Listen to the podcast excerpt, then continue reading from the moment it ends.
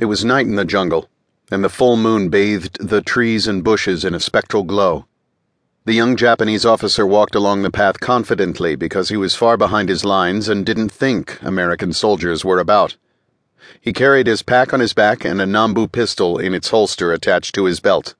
His cap perched low over his eyes, his knee high boots were highly polished. He was a staff officer, on his way to the headquarters of Colonel Yukio Katsumata. Birds sang in the trees, and crickets chirped all around the young Japanese officer. He was tall and emaciated because rations weren't plentiful for Japanese soldiers on New Guinea. It was July 2nd, 1944, and they'd been taking a beating on the hot, steamy island since 1942, but still had plenty of fight left in them. A major offensive was being planned by General Adachi to retake the Tadji airfields and expel the Americans from the territory around Aitape. The young officer was in a good mood. He wanted to whistle a tune, but that wasn't proper in a war zone where so many Japanese soldiers were suffering from inadequate rations and medical supplies. The young officer felt excellent because he believed General Adachi's big offensive would succeed. He knew General Adachi had been working on it for weeks, and the general had a brilliant tactical mind. It would be wonderful if the offensive succeeded because the Imperial Japanese 18th Army on New Guinea badly needed a victory to boost morale and improve its strategic situation in the Aitape area. If a major victory was won, the young officer hoped he'd get a promotion and perhaps a furlough back to Japan. He was from Tokyo and wanted very much to see his family again, especially his younger sister, whom he adored. He also wanted to go to the Ginza at night and spend time with geisha girls drinking sake, smoking cigarettes, and getting laid. The young officer was only 22 years old and got awfully lonely sometimes. It'd be fabulous if he could hold a beautiful woman for a while, and have her hold him. He imagined himself rolling around on a tatami mat with a geisha girl whose face was painted white, her hair shining like a net full of diamonds.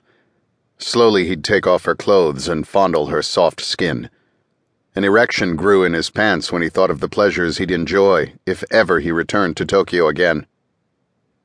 He became so involved with his vision of glamorous geisha girls that he was barely aware of mosquitoes biting his neck and arms. A faint rustle in the bushes in front of him hardly registered in his turbulent mind. The narrow path wound through the jungle in front of him, and eerie shadows were cast by the pale moonlight, but the young lieutenant saw only a tiny room in a geisha house off the Ginza and he made wild, passionate love to the prettiest geisha he'd ever seen. Something metallic flashed for a split second in the moonlight, and then, chung! An American Army issue Ka-Bar knife slammed blade first into his chest. The young Japanese officer stopped dead in his tracks. He dropped to his knees, and two American soldiers burst out of the bushes beside him, one grabbing his arm, another grabbing a leg. They dragged him into the thick, tangled vegetation. The first American soldier returned to the path and messed up all traces of the dragging. Then he joined the other American soldier in the bushes. The first American soldier was PFC Frankie LaBarbera from New York City. He got anything on him? he asked. Lieutenant Dale Breckenridge from Richmond, Virginia, searched the young officer's pockets as blood oozed from the wound made by the knife. Nothing yet, said Lieutenant Breckenridge, turning the Japanese officer onto his side. Lieutenant Breckenridge opened the pack on the back of the dead man and found a leather case inside. What's this? he asked. He opened the flap of the leather case and saw a sheaf of papers. He thumbed through the pages and they were covered with typed Japanese characters. Looks like something important, he said, answering his own question. He took off his pack and opened it, stuffing the Japanese leather case inside.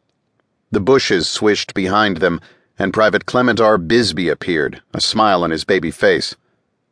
Give me my knife, he said. Take it yourself, replied Lieutenant Breckenridge.